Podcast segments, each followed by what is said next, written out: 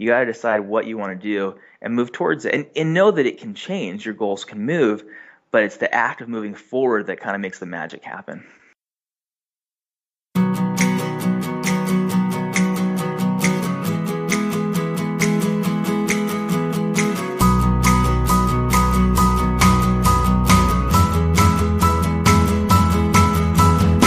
Welcome to A Congruent Life, where we share inspirational stories of authenticity and happiness.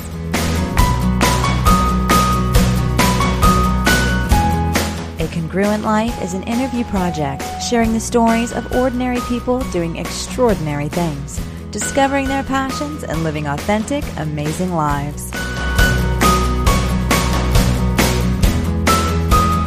Here's your host, Andy Gray. Hey there, welcome back to episode 43 of A Congruent Life. My name's Andy Gray, and thanks for joining us for some stories of some interesting people who are reinventing their lives in some very inspiring ways. I'm so glad to have discovered Richie Norton. Thanks to Maisie for introducing me to his work. I found his book to be a rich and insightful way to wrap up 2013 and move into 2014, and was very grateful to connect with him and share our conversation for A Congruent Life. I'm talking today to Richie Norton, who is a business coach and the author of a great book called The Power of Starting Something Stupid. Richie, welcome to A Congruent Life.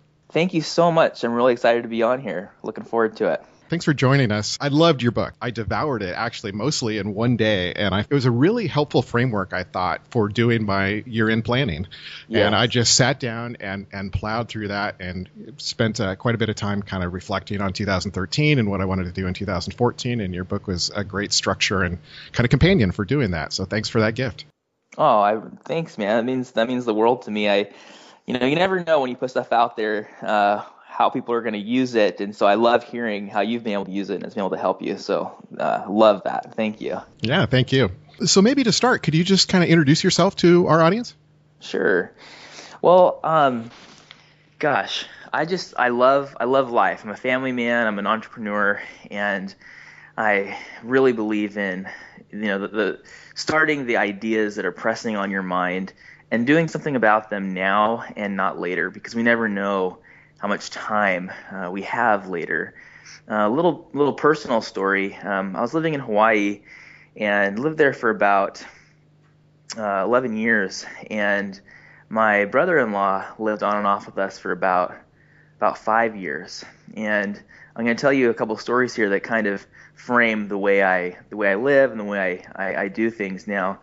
Um, my brother-in-law's name was Gavin, and he was the kind of guy that you know he was just outgoing. He'd he'd go all over the world, you know, build um, houses in Cambodia for service, and he's the kind of person that would reach out to the homeless, and just a really good guy. Uh, one day, unexpectedly, he passed away in his sleep um, at the age of 21, and that experience just literally shook us to the core. You know, my my wife and our our boys, and we we we always thought, you know, you know, life is is life, and you're going to live long, and you're going to do what you want to do. Uh, but for my wife's brother, that just wasn't the case, and we realized that life is short, and that's just not just some some cliche. And even though it is cliche, it doesn't make it any less true, right? And we uh, we actually have at that time we had three boys, and a little bit later we had our fourth son, and we named him Gavin after my brother-in-law Gavin, who had um, you know, passed away. And this Gavin kind of filled the hole that his uncle Gavin had left in his own little way. Um, over time, he ended up getting a cough, and this cough persisted, and we didn't know what it was. We went to the doctors, and they thought it might be something called RSV or something else. They weren't exactly sure, but they said he'd be okay. But it kept happening, and uh, one night we went to the hospital late and to, went to the emergency room and they admitted us. We ended up being in the hospital for quite some time. They did all kinds of tests, and finally they realized that he had something called pertussis, which is also known as whooping cough. And you know, it it was really scary. We thought he'd be okay until you know the night came when the nurse came and told us that he wasn't going to make it through the night. And we're facing our worst fear. The worst fear that a parent, you know, can ever have really is the safety and, and life of other children. And um, basically, they they took all the different tubes and medicines that they had, you know, on him and I held him for a moment and my wife held him and I put my hand on his little heart and we sang lullabies and just waited for those those last beats until he he slipped away. And Gavin lived 76 days, so about 10 weeks. And these two experiences um, together again made me realize just how precious life is and how we really need to make the most of of every moment. And people ask, you know, what'd you learn from this experience, Richie, from your brother-in-law passing away, from your son passing away? And I learned something that I like to call uh, Gavin's Law, which is live to start, start to live. Because if you really think about it, there are so many people who are just kind of the living dead, walking around not knowing what they want to do with their life, why they're here, what their passion is, what their purpose is. But if you live to start those ideas that are pressing on your mind that won't go away, you really will start living. Things will happen. People will come out of the woodwork to help you make it happen. And um, that's kind of where I'm coming from, not just from business, but from a perspective of life is important, life is valuable, you need to make a contribution. And how can you be that authentic self and really do what you want to do and, and, and, and contribute to the world and also be able to um, take care of, obviously, the financial needs in your life as well. So that's a little bit of background on me. That's a stunning story and uh, and hugely inspiring. Unbelievable tragedy. Being able to come out the other side of that with such uh, such an inspirational message and and yeah. distilling that down into into such a, a crisp. This is what it's all about. And you're right. It is pretty cliche to say life is short. We have these experiences that really point to the truth of that kind of wisdom. Mm-hmm. Yeah, yeah, it's so it's so true, and and life's hard, and you don't have to experience death to know that life is is you know a, death of a loved one to know that life is precious. It's just it's really about waking up and saying I'm going to step up to life, um, whatever comes in front of me, and we're going to make stuff happen. So Gavin's law, live to start and start to live. Uh, can you talk a little more about that and and how that's maybe uh, shown up in your own life? Sure. So it was interesting. After uh, baby Gavin passed away, I sat down, and this is this is cool. I don't know if I've ever really shared this before um, on an interview, but I I sat down and with a blank sheet of paper, and I just thought, what do I want my life to look like moving forward? And I kind of broke it up into different areas, like with my family, my my personal things, my education my finances, how I wanted to give back to the world. And I started writing goals. And as I did that, I realized I was at the time I was president of a financial services company. Great company, lots of good things were happening, but I realized that I've kind of I kind of grown out of of of that. I didn't want to be necessarily be doing that. I wanted to move into a space where I was writing books and and speaking and um, consulting and working with companies. Um, rather than than you know managing a team and and, and things like that. And I, I ended up actually because of this situation um, leaving that job and going off on my own, uh, doing this consulting work. I sat down and wrote this book, The Power of Starting Something Stupid. Uh, started speaking at, at uh, to businesses, to to colleges all across the country and and even the world. I even went back and uh, went and got an MBA. I did the executive MBA program at Thunderbird, and which is the number one international business school uh, in the world. And I had a goal of doing that for so long. And all these things bubbled up because I was willing to just take the time and say, these are all the things I've wanted to do. Why aren't I doing them? And I don't, I can't keep waiting to do them. I need to do them right now. Even if I think I don't have the time or the education or the experience or the money, I'm going to find a way to reach these goals um, in the present. And so that was that to me was kind of the the start of living to start, start to live. Not that I hadn't been necessarily doing it always, you know, in, in different ways before, but it became more clear that I needed to be intentional about creating the life that I wanted to live. Yeah, I love that word intentional and being really conscious about the way that we spend our time because those horizons are always out there, right? I mean, it's it's easy to make yeah. goals and say, "Oh, someday I'm going to do this. Someday I'm going to do this." Yeah. But actually making that that horizon so short and saying, "No, I need to take action today" is is uh, is yeah. really the key, I think.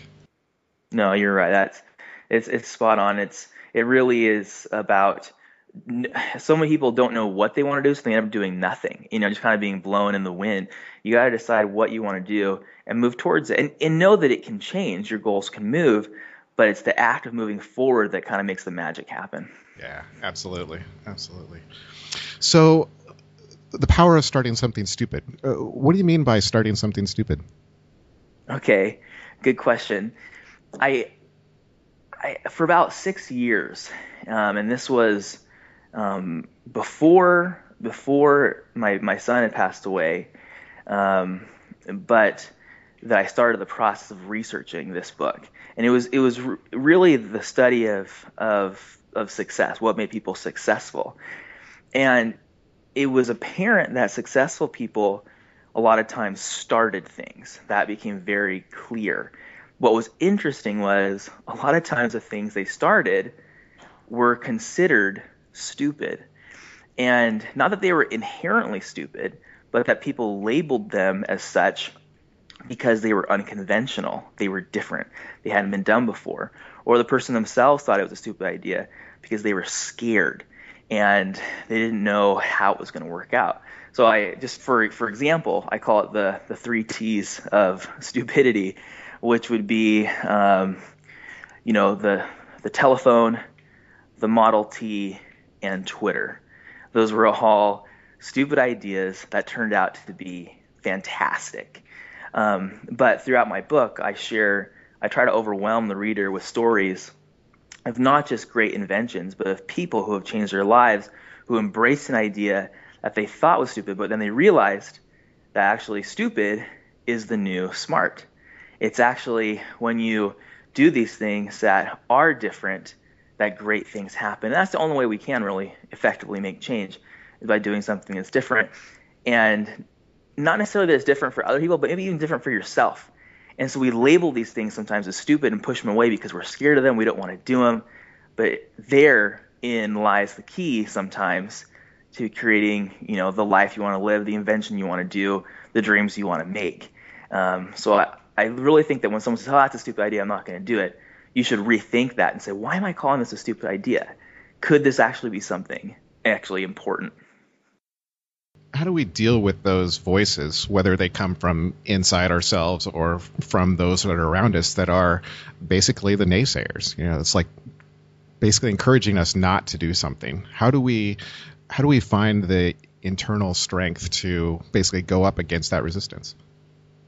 Mm, that's a really good question.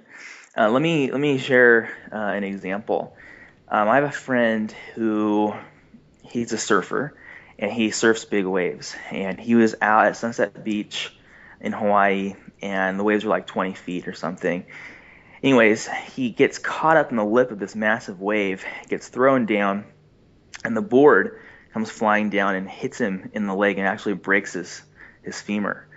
And he's stuck in the water with massive, you know, waves crashing on top of him over and over and over again.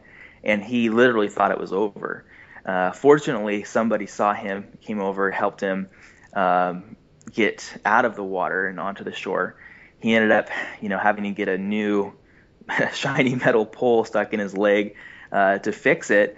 Um, and that's a scary, horrifying story. What was interesting was that he was back surfing in the water just a few short weeks later, and uh, he, you know, he healed quickly, and you know that's that's cool. But more than that, I was thinking, you know, are you insane? Like, what's your mental state if you're willing to almost die in a situation and then go put yourself in that same situation again? And he told me something interesting. He said, "You know what?" I said, "Well, I said, aren't you scared?" And he said, "Yeah, we're all scared out there." But what he said was, it was worth it. It was fun. In other words, his why for what he was doing was bigger than his fear. And so I really believe that we have to be more scared of not doing the thing that we want to do than we are of actually doing it. We have to be more scared that, you know, I'm not going to be able to do this than we are of the, the fact that we might fail doing it. And we have to be willing to fail. And so what was interesting is I realized that he didn't get out there and start surfing these 20 foot waves out of nowhere. He first needed to know how to swim right? and then he had to learn how to ride one foot waves in the little whitewash, and then and then he moved on from two to five to ten to fifteen to twenty foot waves. And I think that's the model we need to use when we're trying to fight those those demons in our mind. Is say, you know what?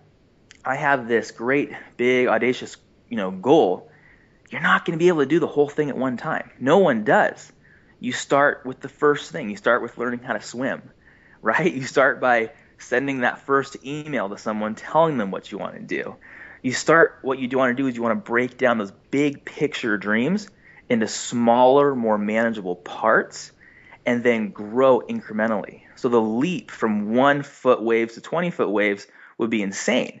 But what you want to do is go from one foot to two foot to five feet. And so you move from an email to a phone call to an in person conversation uh, to then setting up your, you know, a company your organization or your project, whatever you want to do, but you move forward incrementally. Yeah, that's some great wisdom. There's tremendous power in taking action and yeah. just those those small little things that move you just a tiny little bit closer to to what you're doing. Well, it's amazing how that can snowball. Yeah, definitely, definitely. So the purpose of this show, uh, A Congruent Life, is really about exploring these themes of of authenticity and congruence. Mm-hmm. Uh, what would you say that living authentically or congruently means to you? Hmm, that's really good. You know, some people say something like you got to fake it till you make it, right? And being fake is the opposite of being authentic.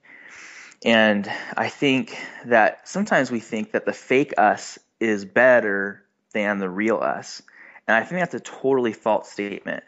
I really believe that the real, true, authentic self is the self that we think about in our very best moments. The person that we know we can become, the person that we see ourselves being great. I think that's the real us. That's the potential we have inside of us. That's the truth of ourselves. I think that the scared person that says, I can't do this or I'm faking it um, and all these things, I, th- I think that is the inauthentic self. So in reality, I, to make it more practical, when someone's faking it, I actually think, I mean, I don't, I don't, I don't mean like lying, but I mean like you're putting on a smile when you're sad. You know, you're you're doing all these things. That's not necessarily bad. The the real you is that great person that you know you can become. And so I really believe that authenticity starts there. It starts with believing that you are someone important and and someone great. Um, I kind of um, I really believe that to be, to be to be authentic, you have to break out of three things, which is um, which are fear, pride, and procrastination. I mean, it's kind of like living inside of an egg. You know, a little chick. If if, if a little you know baby chick gets stuck inside of an egg, what happens? You know, it dies. And I think we all have this shell around us of fear, of negative pride, of procrastination that prevents us from, from becoming our true self. Like imagine if you had no fears, you had no negative pride, you weren't afraid of um, looking stupid, or you weren't afraid of um, trying new things, or or what other people might think about you, and you and you didn't have you didn't procrastinate. Imagine if you didn't have those three things. What would your life be like? you know, your life would be amazing. You'd be authentic. You'd be able to be yourself. You'd be able to take a deep breath and really breathe and live. So I, I think the first part of authenticity is overcoming those fears, that negative pride, and and procrastination. Yeah, that's that's great stuff. We we talk a lot about authenticity on the show, and and I I really appreciated. Uh, in fact, that was my favorite part of your book was the the discussion about authenticity, and and that's mm-hmm. when I mm-hmm. knew that I wanted to invite you to to talk about this stuff. uh, I, I, think that yeah. the, the, best part of the book for me that, that stuck with me the most was the section uh, that you talked about operationalizing authenticity and actually making mm-hmm. it really practical. What would you tell our listeners about operationalizing authenticity or, or how do you practically live that out into the world? Okay, so there's there's the the first part is is mental, which is that fear, pride, procrastination, and the second part would be actually enacting, you know, um, those those positive thoughts that you'd like to you know see happen in the world. Um, Marissa Mayer, she was one of the first 20 employees at at Google, um, and she was the first female engineer. You know, she's now the CEO of of Yahoo. But she she gave a speech one time at a college, and she said, something that I think relates to operationalizing um, authenticity. She said, "Find the courage to do things you are not ready to do." And when I first um, heard that, I thought, wow, that's so powerful. You know, find the courage to do things you're not ready to do. I think that's part of it.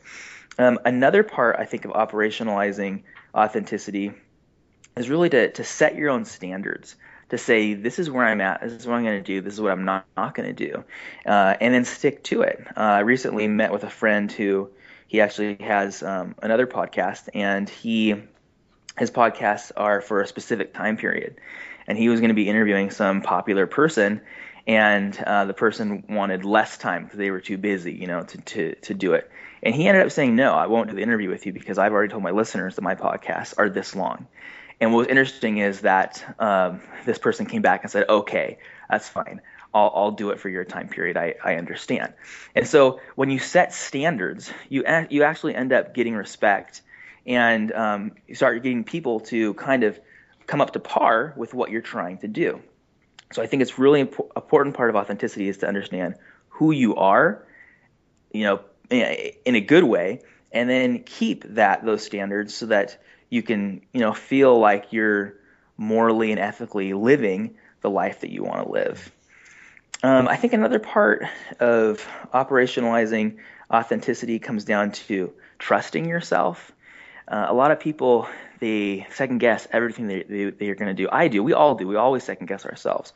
But if you trust yourself, uh, if your goal is to be authentic, then you need to understand, you know, your inherent worth, and you, you need to understand that life is a series of mistakes and failures, and there are things that you did, but that weren't great. That's not who you are. You know, you're this you're this great person. Trust yourself. Move forward. Authentic people, I, I really believe, trust themselves, not in a prideful way, um, but they understand their inherent worth and they have this sense of purpose in their lives that you know creates a real connection to what matters with them. Um, one more way I think people can be authentic is bringing it back to kind of the title of my book is just start your stupid ideas. Uh, you know, exercise the courage to acknowledge that you have these ideas and that you'll overcome you know, the fear. That you'll start projects around these ideas. This will starting things will help you find your voice and really uncover your authentic self. I think those are important ways um, to become authentic some great stuff. Thanks for all that practical advice. That's yeah, it's really helpful. So, Richie, what do you want? What, what's your motivation behind all of this work? I guess. What do you want your legacy to be, or your your spiritual footprint in the world, if you will? Yeah. Well, I I want to be uh, you know, a worn out pair of jeans. You know, I, I love that. I don't, I don't, I don't want to want to die. You know, just just having uh, lived a, a life of of you know not contributing. I, I actually I want to be out in the world. I want to do things. I, I want to feel like I've made a contribution. Uh, that's what that's what motivates me. It, it helps me to know that I'm helping other people's dreams come true. I love that and so um, I think that's what motivates me. You know, my son and my brother-in-law passing away, huge eye opener. But moving forward, I really want to make a meaningful and deep impact on on others because uh, for you know I love helping others, but it's also for selfish reasons. It feels great, you know what I mean, to to be productive and to be helping other people. And I think that if everyone stepped up and said, you know, I'm gonna clean out in front of my my own house. If everyone cleaned up in front of their own house, the whole world would be, you know, a better place. If we all step forward and do our one little part, you know, every drop in the ocean counts. Um, then then I think we can change the world. So that's kind of kind of what I hope to do moving forward. So what does that look like for you today? Like in the pres- present, mm-hmm. what sorts of things are going on in your world that you're excited about? Oh, that's good. Well, right now, I, I really want to give the my book the attention it deserves. I put a lot of work into it, and so I'm really loving, you know, talking with you and talking with others, doing speaking. Last year I spoke with like I think it was cool. I, I got to go to Dominican Republic and Bali and Canada and all over the states and uh, spoke to more than 20,000 people. You know, I, I love. Um, I'm starting to think, how can I, how can I push my work forward online? Because I think I know I can have even more reach there. Um, I'm, I'm consulting a venture capital firm that's working with some new technologies uh, that that are going to revolutionize the world. They're using some materials called, called carbon nanotubes. This is kind of wild stuff, but it's material that is super light and it's going to be used in all kinds of products in the near future. And I'm consulting with them. I, I just love that kind of stuff. So really, you know, if you looked at my life on a day-to-day basis, you'd see it's just a normal life like anybody else, you know. And I just I get up in the morning and do the same things that you probably do. Um, but I do have big dreams and big goals, and, and each day I just do little things um, to work work towards them, and that's what keeps me keeps me motivated. Maybe on the flip side of that, um, what would you say are some of your failures, and what have they taught you? Mm-hmm. When I first started, um, like businesses, I mean, you know, we, we we fail every day, and um, I, I'm scared every day of the different things that I do.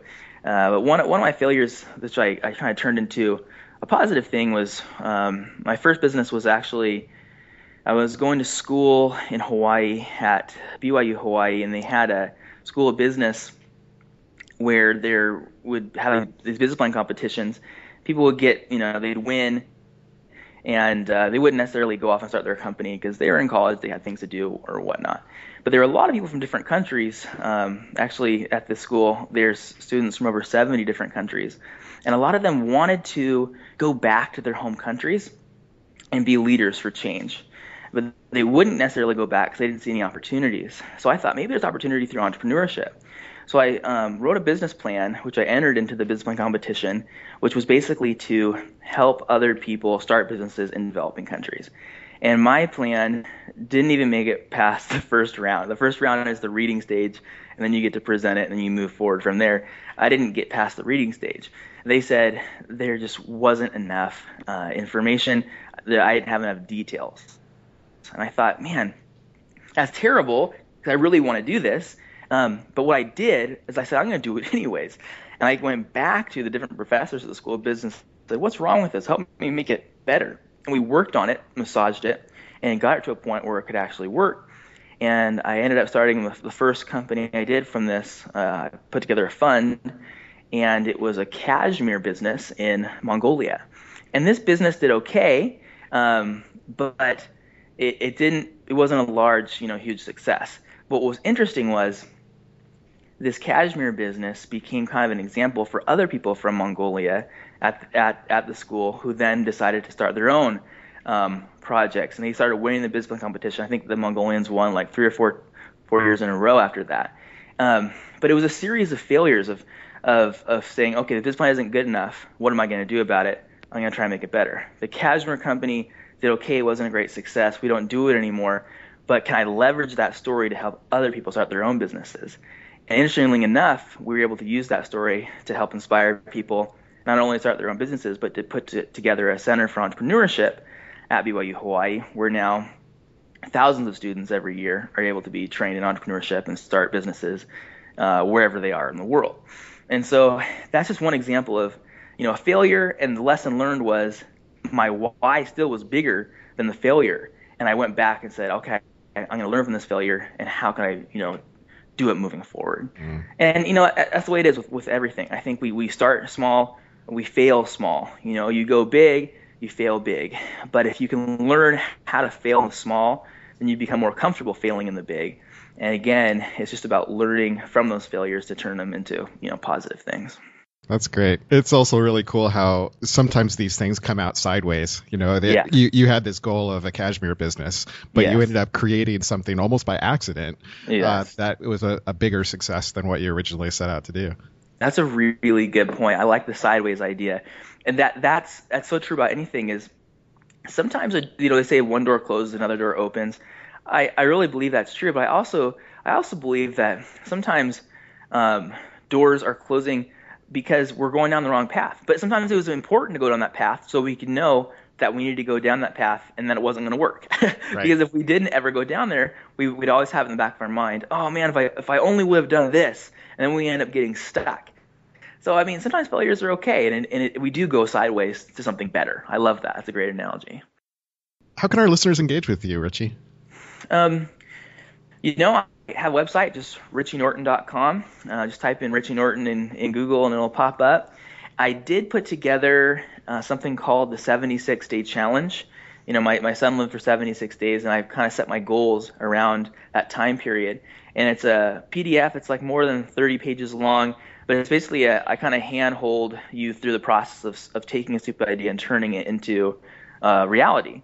And so you can go to richienorton.com slash 76 day challenge. That's 76 day challenge. And just put in your email, and you'll get a, um, the free download of this ebook, and it can help you, uh, you know, start on on your goals and dreams and making your stupid idea happen. That's great. We'll be sure to link to that in the show notes for this episode. Is there a final thought that you'd like to leave our listeners with about authenticity? Yeah. You know, um, don't be afraid of authenticity. Authenticity sometimes has become a, a buzzword and people it's it's kind of abstract. People don't know, you know, what does that mean for me? And am I really being authentic? I would say don't get don't get caught up in in saying I'm not authentic enough and and because then you, you start winding down backwards. I say just pick one thing that you're really good at, that you like about yourself, that's important to you, and acknowledge that. Acknowledge that you are awesome in that in that one thing, and then and move on with other things, and just just be yourself. Be yourself. Be the happy self that you imagine yourself being um, in your best moments, and and really embrace the idea that authenticity can help you leverage everything that's around you um, to create the world that you want to be in. Uh, imagine someone who's inauthentic. You can feel it. You can tell when they're not being sincere.